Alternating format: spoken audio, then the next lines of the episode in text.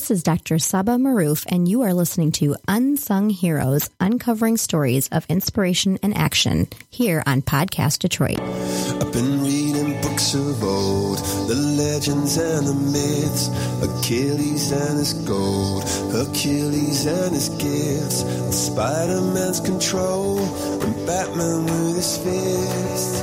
And clearly, I don't see myself upon that list. But she said, Where'd you wanna much you wanna risk? I'm not looking for somebody with some superhuman gifts, some superhero, some fairy tale bliss. Just something I can turn to, somebody I can kiss. I want something just like this. Do-do-do,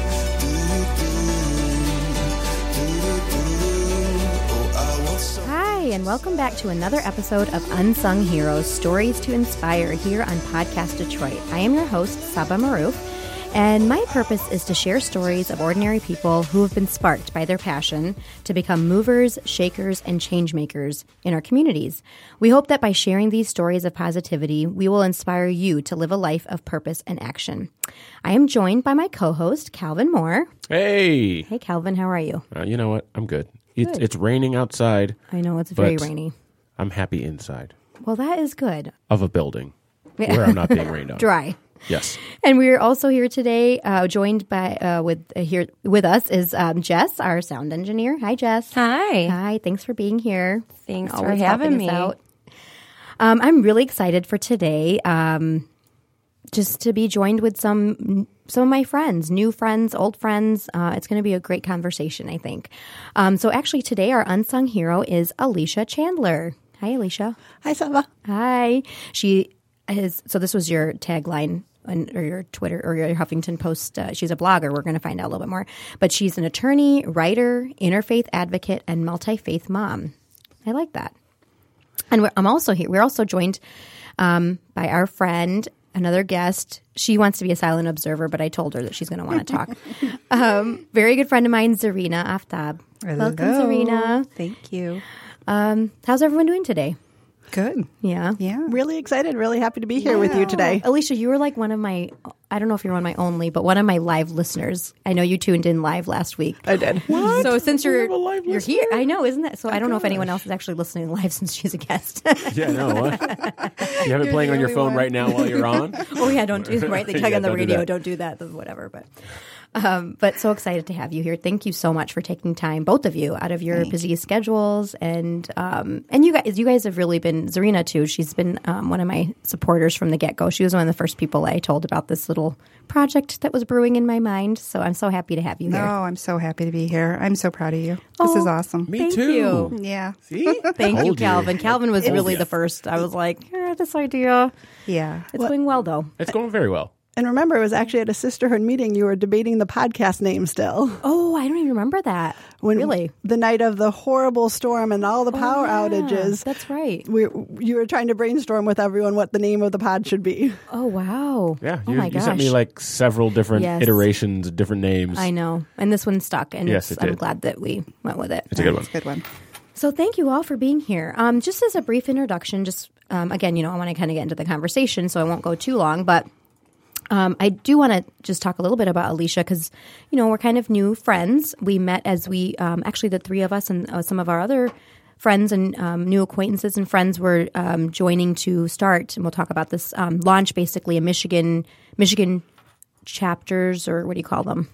Yeah, chapters. chapters of SOSS, which we'll talk about, which is Sisterhood of Salaam Shalom. Um, and that's when we met. Um, but basically, Alicia is uh, she serves in so many capacities. It's really interesting. Her day job uh, is that she is uh, she serves as general counsel. She's a lawyer, general counsel for the Continuing Care Division of Trinity Health. Um, but she is um, serves so many interesting roles. She's the vice president, currently the vice president of the Jewish Coun- Community Relations Council slash American Jewish Committee, known as JCRC. AJC. I'm definitely going to mess that up later on. but anyway, yeah, a lot of letters. But an organization that's dedicated to representing the metropolitan Detroit Jewish community, um, Israel, and Jews throughout the world to the general community, and to establish collaborative relationships with other ethnic, racial, civic, and religious groups. Um, she's had numerous roles within AG, AJC, including serving as one of the inaugural co-chairs of the Access Global Steering Committee, an organization of AJC's most promising young professionals. Um, she's also been the co-chair of their Access. This is really cool. Access Global's Muslim Jewish Task Force, and currently is a member of the board of the Governor's Interreligious Steering Committee. Um, and she was actually selected as a delegate in 2009 for the Durban Review Conference in Geneva, Switzerland. When, She's when, yeah. when I hear task force, I always think like flak jackets and action movies. so is it far? Is it, it? But it seems like that's far less action movie related than than I wanted to be. We did not have any cool get ups or costumes Oh, or well. other uniforms that we You had to didn't kick- wear. Did you at Darn. least kick in one door? You know, I'm going to make that a goal for my next task Okay, force is all to right. have like some s- type of uniform that we Okay. go in. Okay. I could see Alicia doing that. So, you know, you for those of you, everyone that's listening, Alicia, how tall are you? Six feet. Yeah, and you can't you can also tell when you're sitting, but she is like a force to be reckoned with. So I can see you So kicking down some doors. You could kick it. You could kick in a door. Awesome. Um, she's a member of the 2017 Oakland County Elite 40 Under 40. That is See, what there, there it is again. Task force, Yes. elite, elite ta- yeah, yeah. Kick in a door for us. Let us know next time. Maybe we can have you do it here.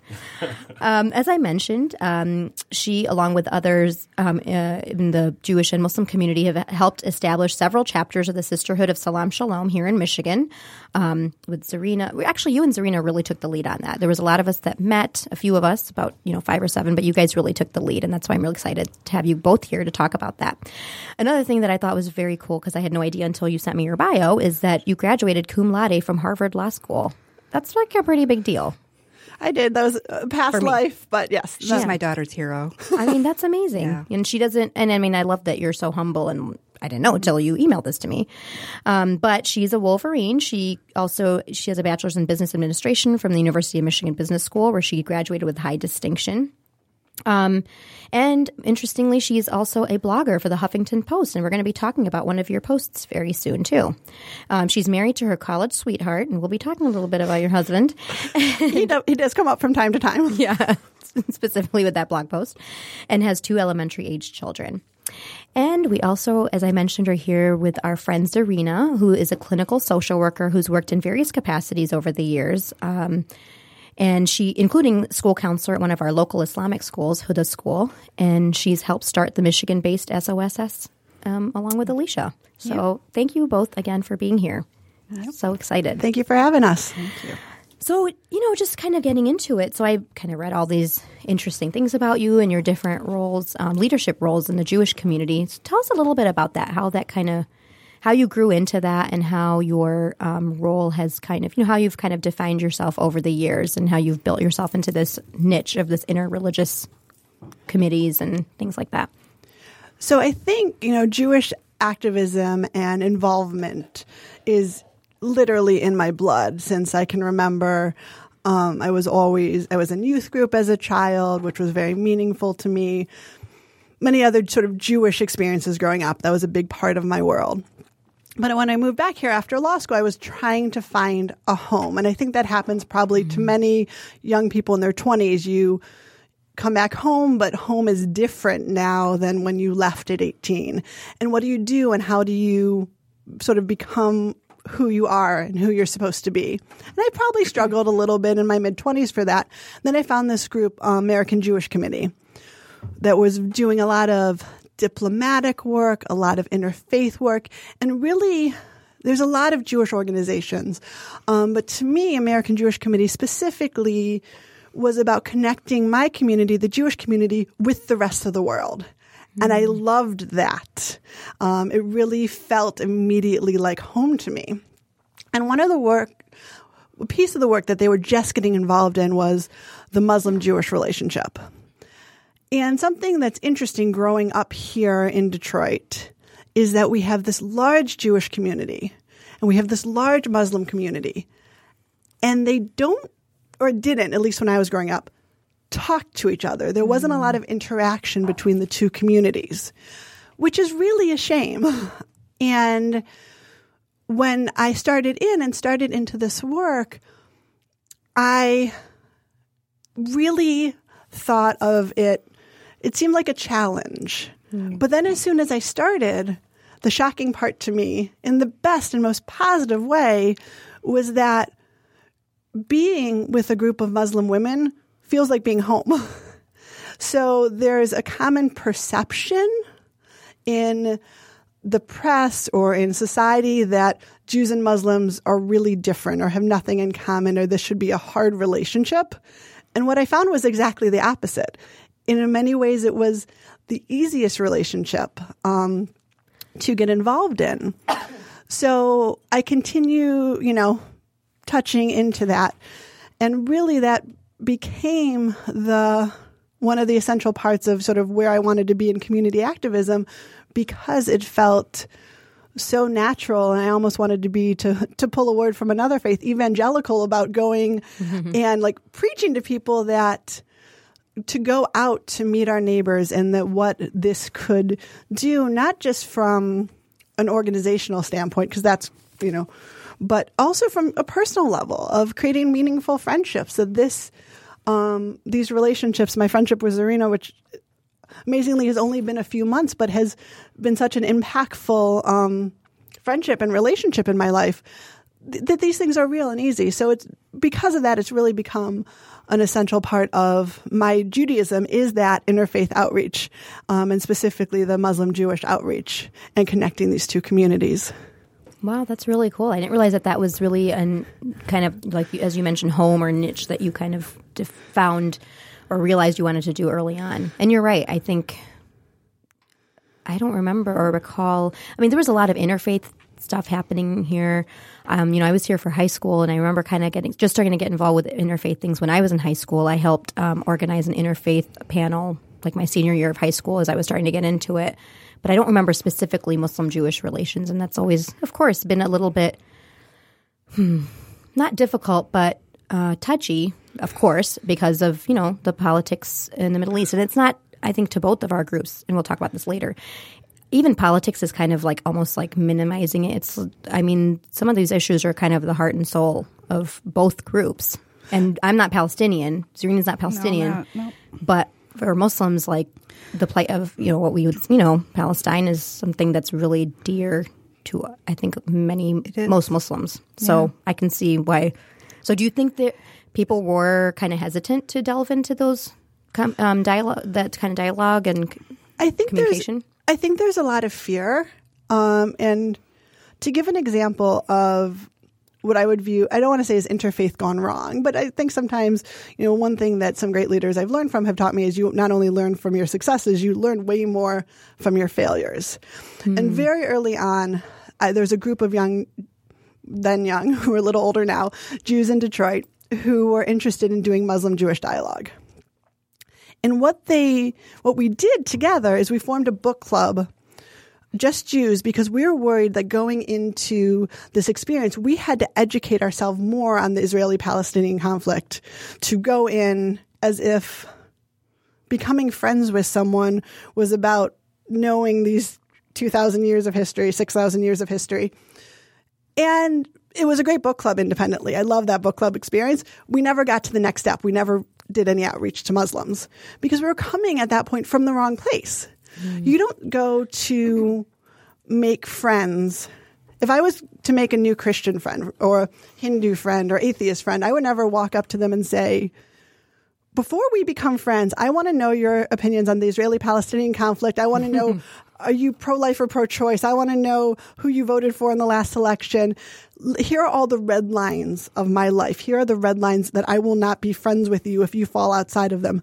That's not the way friendship works. That's not the way life works. But somehow we were putting this rule on if Isra- if Jews and Muslims were going to talk, we had to vet each other on Israel and Palestine. And it, in a lot of ways, felt unnatural.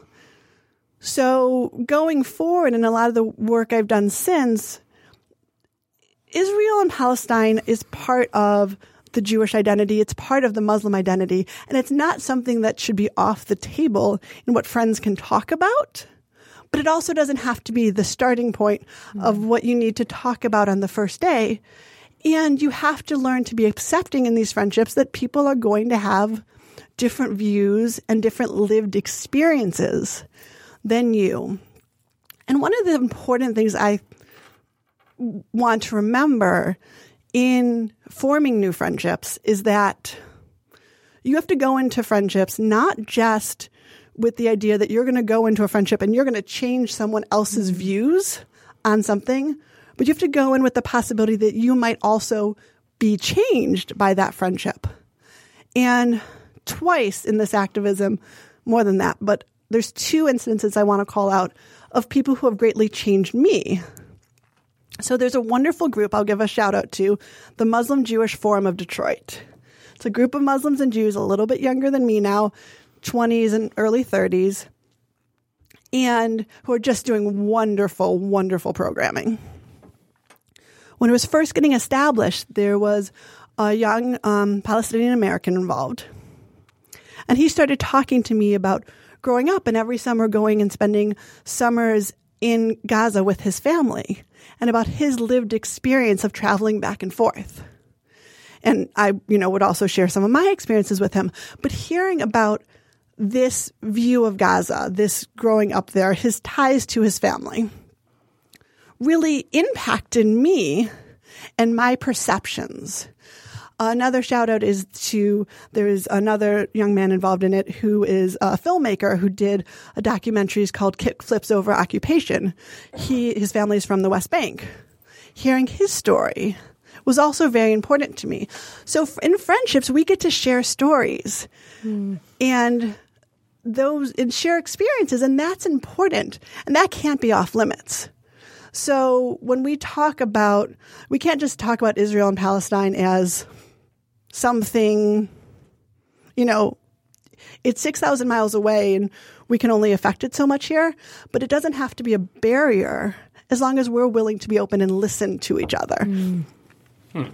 And that concept of stories is very important. And that was um, one of the um, themes of SOSS. I, you know, I, I know we were going to go into that later, but one of the uh, themes is stories are something that are um, uh, told from your perspective, and no one really can argue with that. Your story is your story, and um, when it comes to those kind of, um, you know, the Israeli-Palestinian issue, um, if you come to someone and want to talk to them and tell them your experience, and that and that's important. So stories So- are important. So we're kind of jumping sure. the gun because we're going to talk about this anyway. Yeah. But I think we're we're kind of in the in the midst of it. Yeah. Uh, the question that comes out of that for me uh, personally is, you know, with with the election of Donald Trump, there were a lot of friendships that uh, uh, ended for, for me. Uh, people got blocked on Facebook for sure. You know, particular uh, heated uh, political climate that America tends to be when elections come up. Um, and, and we're not talking about political grandstanding on Facebook. You know, okay, if you vote this guy, you're an idiot, and then we all come back together after. Okay, sorry, I said some dumb things on the internet. Now that the election's over, we could be friends again. Um, but more so with this particular uh, election, and, and I see this connected to the Israeli-Palestinian conflict as well. Uh, there were people who were saying, "Hey, I'm voting this way, but we can still be friends," and my my response was generally, "Well, your particular worldview, your particular outlook on life, you want to be friends with me, but your entire outlook is predicated on my denial of uh, uh, on a denial of my basic humanity. And so, no, we can't be friends. No, we can't hang out. No, we're not going to go have beers because we're going to avoid all the difficult topics that we should be talking about. And privately, you're denying my humanity at the same time. And so, when I think about like the the Palestinian Israeli conflict, there are very very disparate views. I took a group of Jewish people on a tour of uh, of Detroit when they came in. I, I own a tour company. That's that's how I make money, right? And the group had literally just gotten off the plane from Israel. We're downtown. There was a Jewish group that was hosting them, and part of their welcome to Detroit was hiring me to take them on a tour. And I took them on a tour, and when we got down to the riverfront, you know, obviously Canada is south of us. Detroit's the only place in the lower 48 where you look south into Canada. Um, this group of individuals had no they they had no concept of being so close to another border and not being shelled by that border or not having your own group shell that other group. And so, or have bombs lobbed into each other's countries. And so there was no concept at all of of friendship, uh, be, you know, despite disagreement. Yeah. And so for me, like I'm hearing everything you're saying, but I don't know how I don't know how to have those kind of conversations when I feel like the other person's worldview is predicated upon denial of my own humanity. Hmm.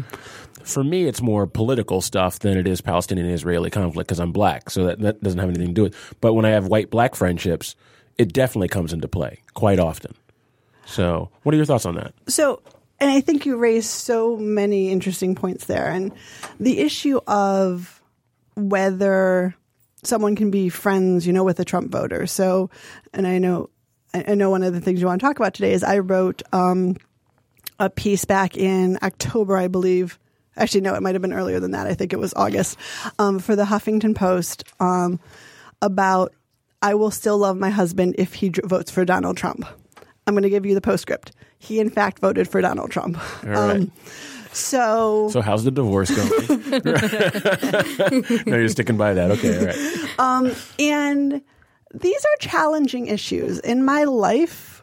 Do you get to come home and complain every day about your job now to him? Like, you don't know how hard you made it for me in my job now. The, we actually last night, um, I was going to bed early and with, with the vote, um, since AHCA was passed by the House yesterday, and um, the Medicaid cuts will, if they were to go through, would have a great impact on my career and my life, and you know that the actual part of my life that pays me a salary. Um, yeah, that's challenging, and there's challenges a lot of days, and I don't want to dismiss them, and I never want to judge anyone's personal choices if there's relationships in their lives that are bad for them that you know people they need to cut off. I think we you know that's our right and that's what we should do. I find for me personally and i will by the way acknowledge in this i'm coming in from a place of privilege. Because while i'm a, a minority i always describe it lately as I'm an invisible minority. So while I am a religious minority, I have white skin, I have an Anglican name due in part to my husband, but in a greater part to his grandfather who changed it from a very Polish last name to this Anglican sounding Chandler. Mm-hmm. I come from everything in a place of privilege. And in part of that, I have kept relationships in my life with people who disagree with me greatly, who disagree perhaps with my entire worldview, um, who even maybe disagree with, um, you know, this work I'm doing, Muslim Jewish relations, Right. who think that is counterproductive, who maybe have negative impact feelings about my friends. So why do I make the choice then not to just cut out people from my life?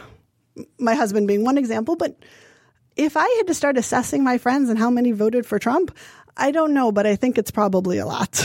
And in that, I take the crazy optimistic view that in the long run, that these relationships we have change us and that with positivity over time, perhaps people will realize the impacts their choices have had and are having on our country, and maybe we'll come to a different place. Um, will that be true universally? No.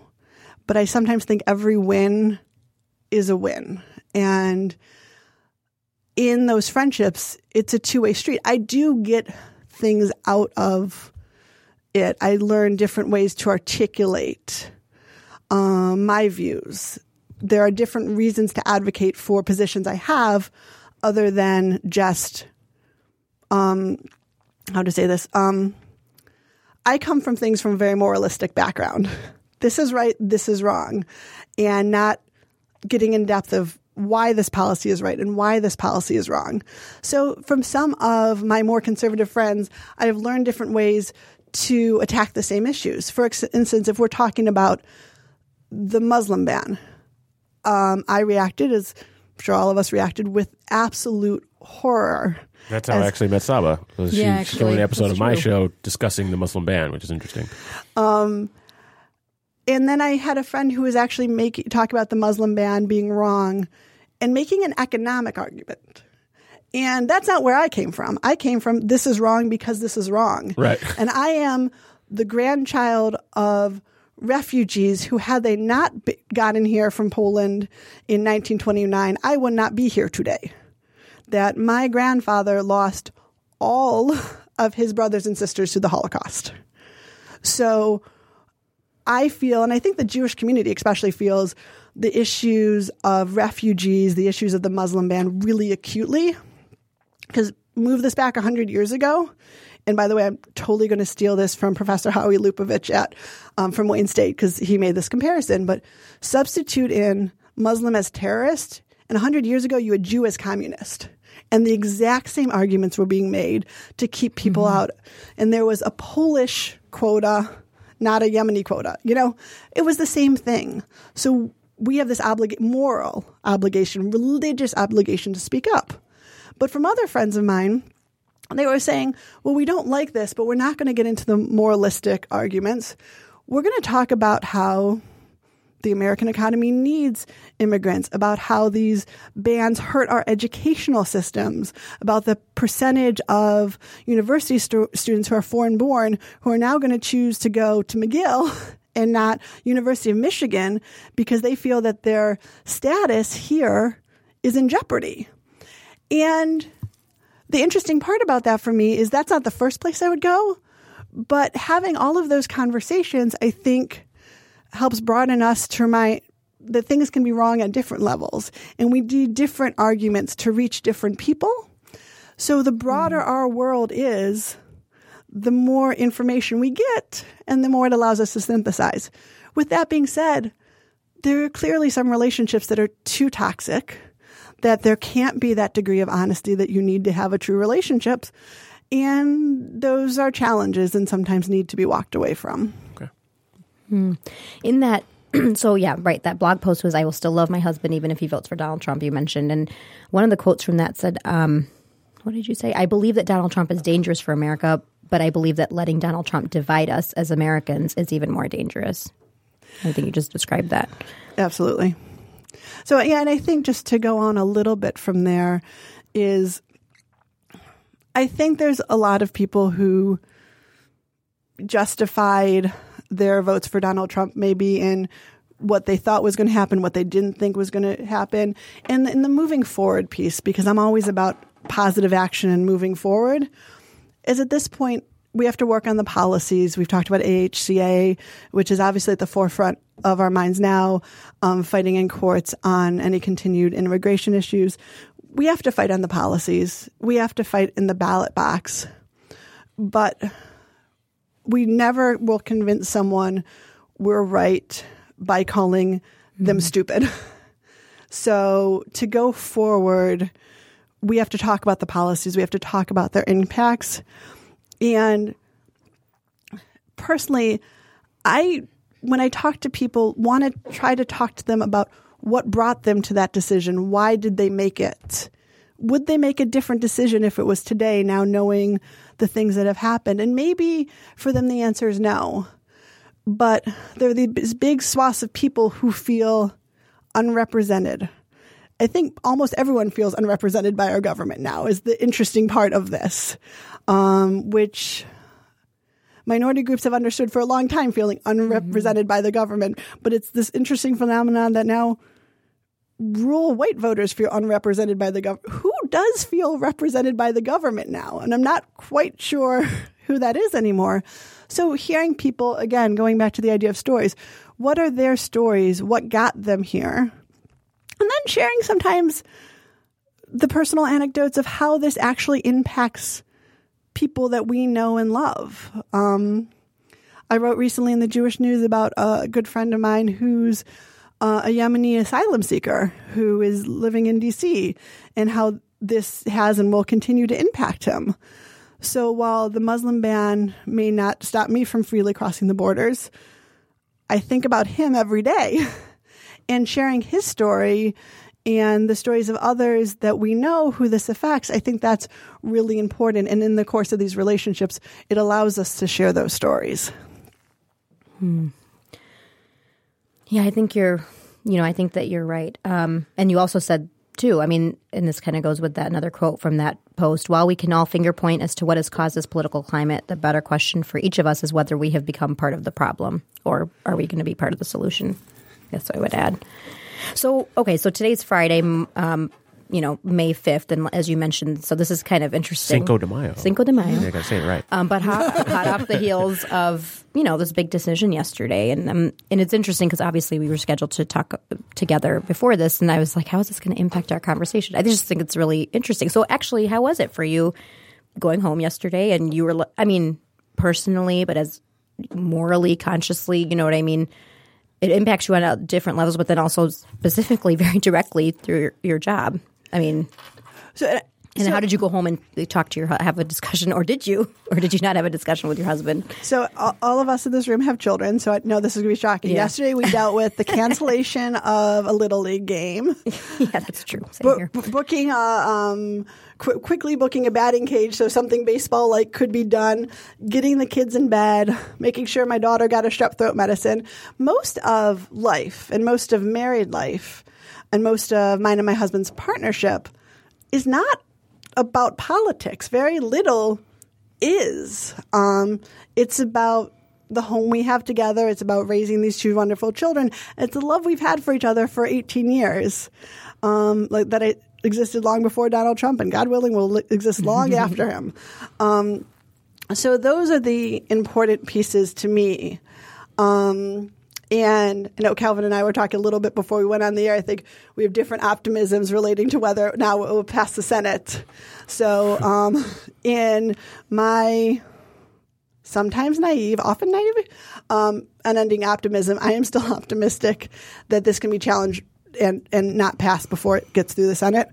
Um, and hoping for a certain level of incompetence that will help us along the way because this will have an impact. And if it goes to the Senate, I'm sure my employer is drafting and has been drafting. I've seen the tweets going out this morning an advocacy s- strategy to help fight this. Because one of the important things I think for folks who are not, you know, maybe don't delve into the details of healthcare is just know this that the American Medical Association is against this. Um, the American Hospital Association is against this.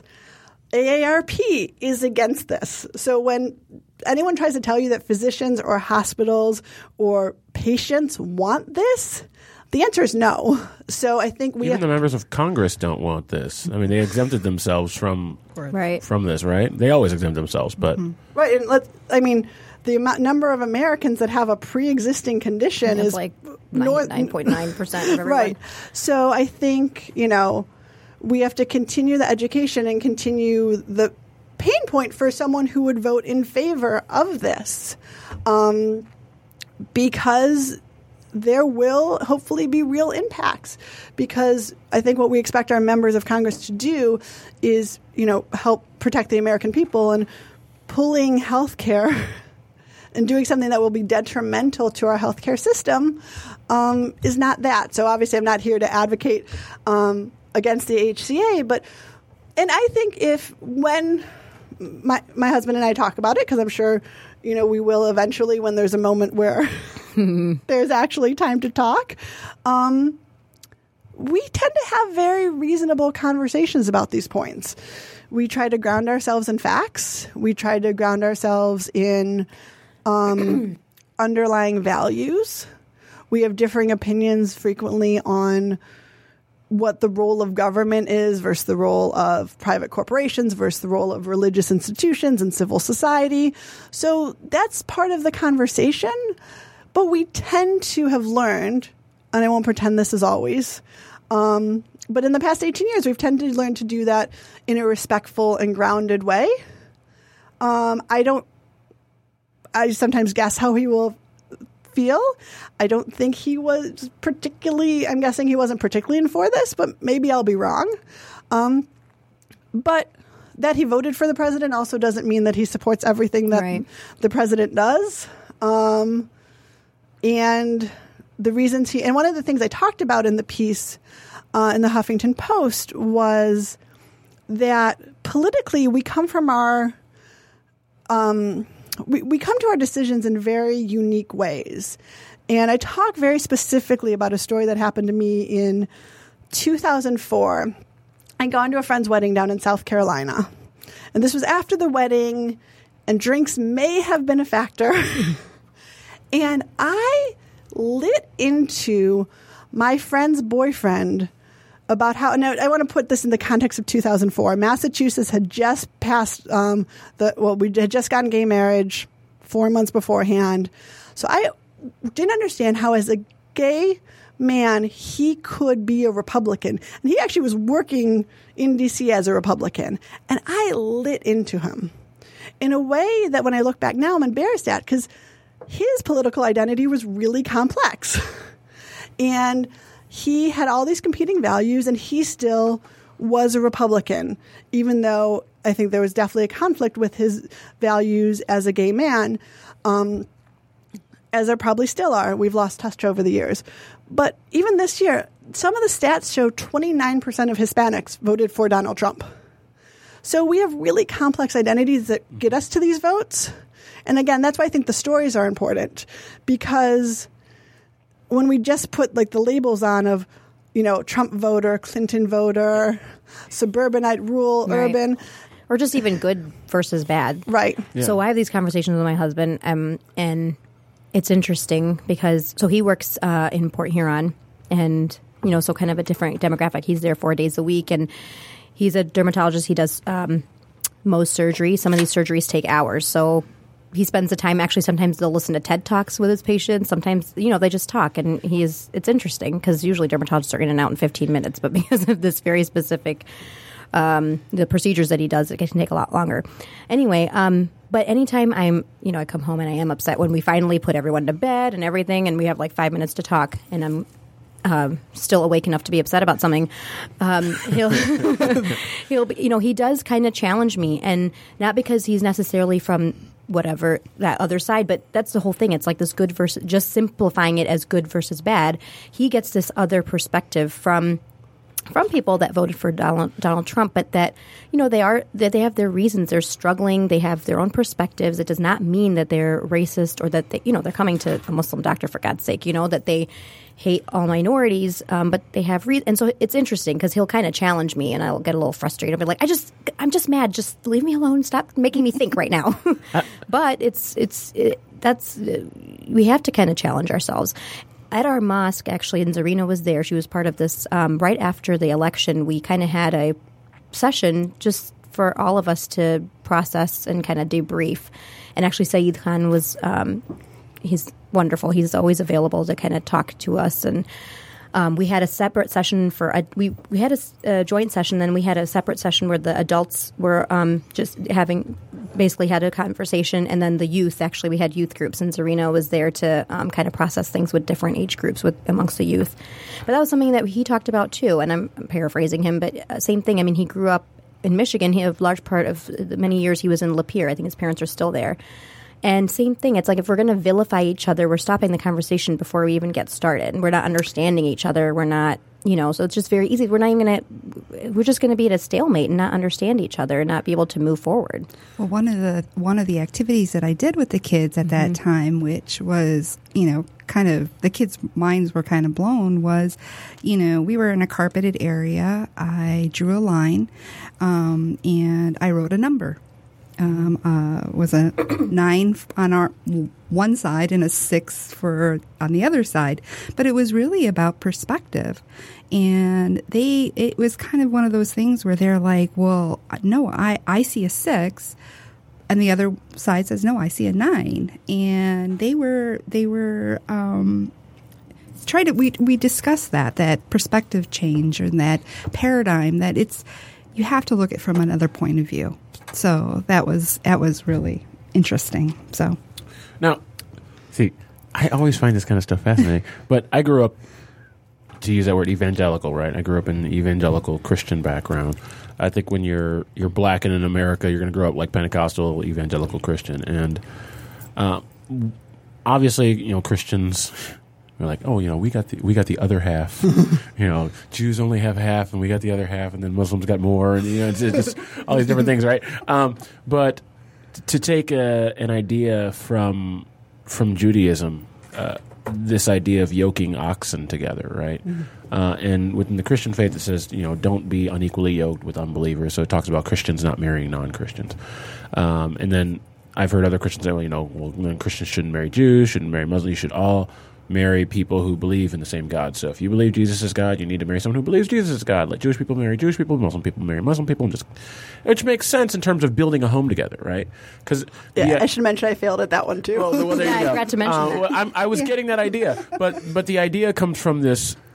You, you grow up and you hear the the analogies from your religion, and you don't put two and two together as to what culture they were speaking into and why they were using that particular imagery. And there was this idea of be not unequally yoked, and it, you know Jesus is speaking into this agrarian culture, so they all know farming, and the idea was you don't put an older oxen with a younger baby oxen because the bigger oxen is going to drag the smaller ox- oxen and snap its neck and would kill the would, would kill it. And so, putting this together, the agrarian culture understood immediately this metaphor. Yeah, obviously, why would you do that? You would kill the other person. So why would I marry someone? And be in, in relationship where I have to build this life, build this home, lead our children uh, in a situation where it's going to cause a lot of tension. And so my question for and people do it all the time, obviously. They do it all the time. I'm married to someone who holds a lot of the same beliefs. I don't know what I would have done had she uh, voted for Donald Trump. Now, her entire family did. She's So- white, by the way. She's white. Yeah, my wife is white. Uh, so yeah, if she was black, you'd be like, "What? No, but this doesn't make any sense. Does not compute." Although there are a few. Eight um, percent of, of African Americans Yeah. voted they for did. Donald Trump. Yeah, eight percent. Uh, but what percent were white? That's, that's a huge difference, right? Huge difference. Um, but I don't know what I would do had I married someone who had deep philosophical differences from me. I mean, we we have differences, obviously. We're men and women. We generally have differences to begin with, but our base is in lockstep with each other.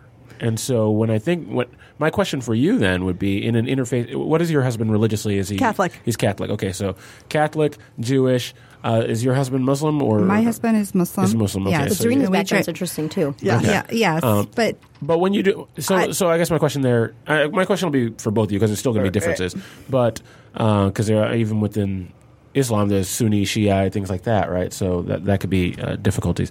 But how do you build a life together when your base religious philosophy, and it sounds like your base uh, political ideologies are are different. How do you what do you instill in your children in those moments? and how she's raising her children Yeah, is very Yeah, interesting. What do you do there? So So I want to bring in another religious concept. So there is this word, a word in Hebrew called beshert. Mm-hmm. It means destiny for or destined. And there's a story that often gets told at Jewish weddings. I think it's from the Talmud, which is a Jewish text, but I could be wrong on that. That there's the idea that before souls get sent down to earth, God breaks each soul in half and sends it down. And then you're basically a quest when you're looking for your partner. Finding that soulmate, Right, you're, that soulmate, finding the other half of your soul that's put on earth. Now, this is where I lose everyone, and I, I'm going to acknowledge that. I have a true belief, and I have for a very long time now. Uh, my husband and I met, met when we were sophomores in college and have been together ever since. That my husband, as crazy as it sounds, is the other half of my soul. He absolutely is the person I'm supposed to be with. So then, as a person of faith, and trust me, early in the relationship, I questioned God a lot. Was I- making me fall in love with this man who there is no way we can form a life together, right? There's no way this is going to work. There's no way this is going to end in anything but heartbreak, you know, being slightly melodramatic 19 and 20 year old that I was. there's no way this ends well. And if you asked any of our friends, they would have all said the same thing. Oh no, there's no way this ends well. Um, so I I would ask God, why is my like couldn't you have just given me like a nice Jewish boy for a soulmate that everything would be nice and easy and I could come home and complain about something, and they would be, Yes, you're exactly right. I feel exactly the same way. And I realized after time and struggling, I mean, various times struggling with this because we had no idea. We knew we were in love. We had no idea how this worked. It wasn't just me, he was struggling too. He had never met a Jewish person before he showed up in Ann Arbor. Okay. So, at, at least That'll I, make some culture shock for you. at least I met a Catholic. He, when he brought me home, that was a little bit of a surprise. So, when, so how does this work? And that was my struggle for a very long time. And then I finally accepted that this is part of my journey on earth is to learn to navigate this relationship. To, and I think in many ways, and again, this might seem like a non sequitur for some people, but the work I do now in interfaith, the work, you know, in intergroup relations, all of that comes from him. Because in a sense, if we are possible, isn't anything possible? Like if we can make this work, um, and you mentioned, you know, tension in the home. We actually don't have tension in the home. Just because you haven't talked about this ACH yet. Um, Right. Well, we we made it through. We made it through. Well, the election he was down in Florida, and that was probably a good thing. Um, I needed a few days to recover. He's so in Florida. You got a bottle of wine. You just let's just do this. Um, so we so when we talk about raising the ch- the children, which I know Zarina is fascinated, my children actually go. Th- They're educated formal religiously at um, a synagogue, and they also go to Catholic faith formation at a church. So they get a lot of faith, and they are children of surprise. They they surprise me with their ability to understand concepts that I would think they couldn't. And they will very much tell you our family is Jewish and Catholic, and they will talk about Jesus, um, but they would talk about Je- Jesus as a Jew, as Well, well, 'cause he as was, right? because he was, um, as well. So they've picked up a lot. My daughter reads the Bible to her. She's six. She reads the Bible to herself every night. I don't read the Bible to myself every night. So we haven't created a place of tension because we've come up with this loving togetherness. And when we talk about more heated political issues, especially in front of the children, because especially immigration and building the wall, especially during the campaign, we know, uh, sadly, that a lot of that rhetoric came into our schools too. Absolutely. we saw a school in Royal Oak where the kids were saying, Right. So, so we know that a lot of the rhetoric and all of these pieces. So when we talk about these issues with our children, what we try to do is just to be honest about the issues, to talk about them from a very complex perspective, not to, well, I would just say this idea is idiotic. What it has caused me to do my, is not just to say this idea is idiotic and leave it there, to actually go through with my children why a wall is a bad idea, the role immigrants play in our society, and get into the longer conversation with them, which at the end of the day, I think will make them better prepared for the world. It's harder. Some days it's exhausting because some days the shorthand is really easy. "Yeah, And to not be able to use the shorthand, sometimes I just need to go take a nap. But I can't use the shorthand in my house. Neither can he. So we delve into the deeper issues. We delve into them with our kids too. Um, and let them work out in their little six and eight year old heads, you know, who they're going to come to be, which is not going to look like us, but the way I look is not like how my parents look. The way he believes is not exactly what his parents believe. So they're going to come into their own selves. And we just want to equip them with the decision making ability and the ability to ask a ton of questions and to be critical thinkers. And then hopefully knock, you know, talk to me in 20 years. I'll let you know how it turns out. okay." So, real quick, um, let's talk a little bit, very briefly, unfortunately, uh, about SOSS and you and Zarina and, and, and how you were inspired to launch in this area. What's what's your friendship been like in the last couple months that you've known each other? Um, but yeah, talk about that, and then we'll kind of use that to take us out.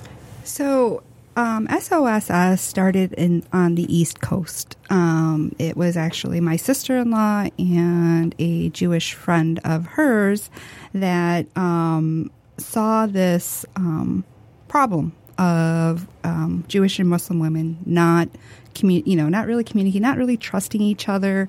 Um, there were some interfaith groups, you know, that had popped up, but they weren't at the core about uh, becoming friends. It was more of, you know, debating issues, and um, so they they formed this group, and it just went crazy. I mean, it was everybody wanted to start a group and have these um, friendship. Uh, uh, deep friendships, not just superficial friendships. So um, I, you know, I love the model, and I wanted to start it here in Detroit. And um, I was looking at somebody's, I think it was it was your Facebook page, and you started talking about it as well. And Alicia, the power of social one- media. yeah, It really is. and I saw Alicia's comments, like, I want to start it. Uh, she wanted to start a group or a chapter here.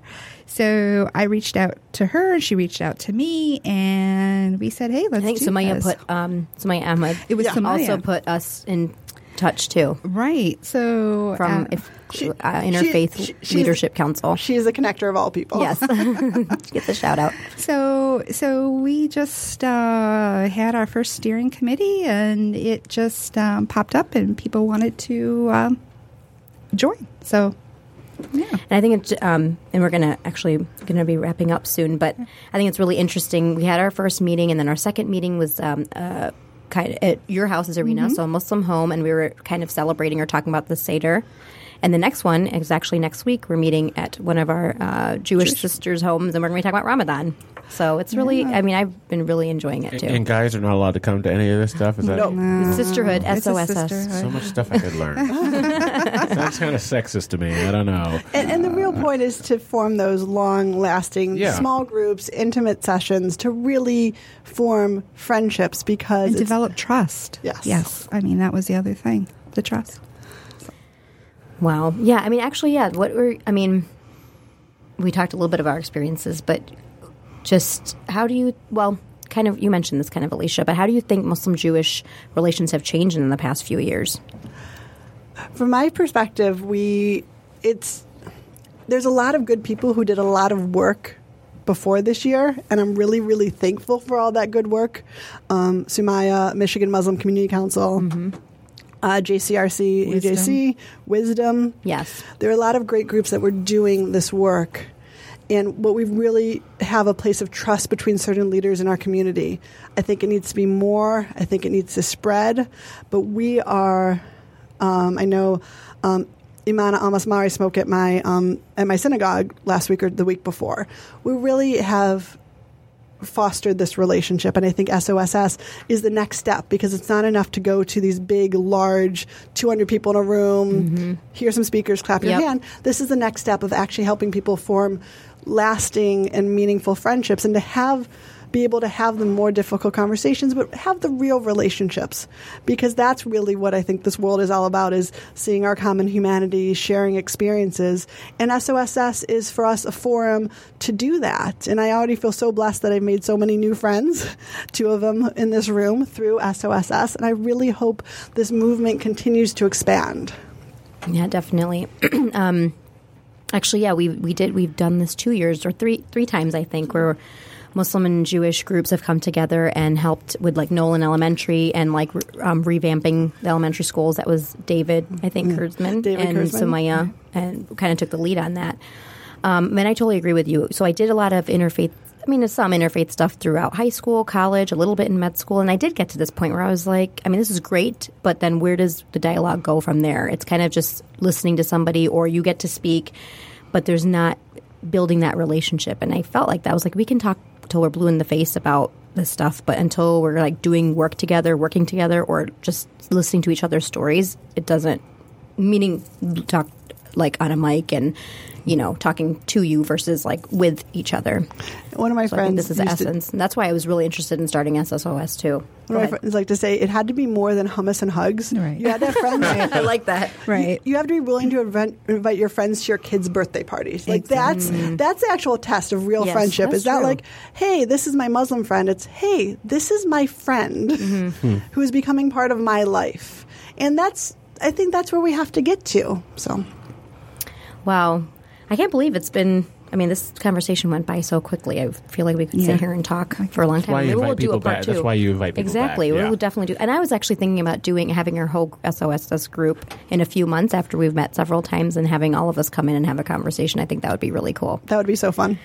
So I think we're going to wrap up now. Um, we are running out of time, but thank you so much, both of you, for being here. I really appreciate this. And again, what I love about this whole process is that just these themes kind of organically evolve. And I think the themes for today were, you know, having real conversations, friendships across, you know, divides, whether it's political or religious, that you can come together and build relationships, friendships, um, love, you know so i think that's kind of the theme. So it is a, and i agree with you. I'm, alicia i'm kind of a sometimes i can be naive sometimes i can be optimistic. I would say naive but i try to be optimistic. Sometimes it's a little bit hard but i think you have to have that hope. I mean look obama wasn't able to run for again but look, we still we can still use his campaign slogan i know miss Yes, you, we can. if you're still listening. use his campaign slogan Right. of you know keeping hope alive. Yeah. So thank you so much to all of our listeners. Thank you for your support. Follow us on our Facebook page. Listen to our other episodes. Um, like, share, and I think the main point is you know although we do kind of get into politics, I really want my hope is that this podcast is kind of shared far and wide. Share it with a friend. Um, and I want it to be something that people have something to talk about, even across whatever the divides are, to come to like kind of a common point. So thanks so much for tuning in, and we will be here next week with an- another unsung hero. Thanks a lot, everybody.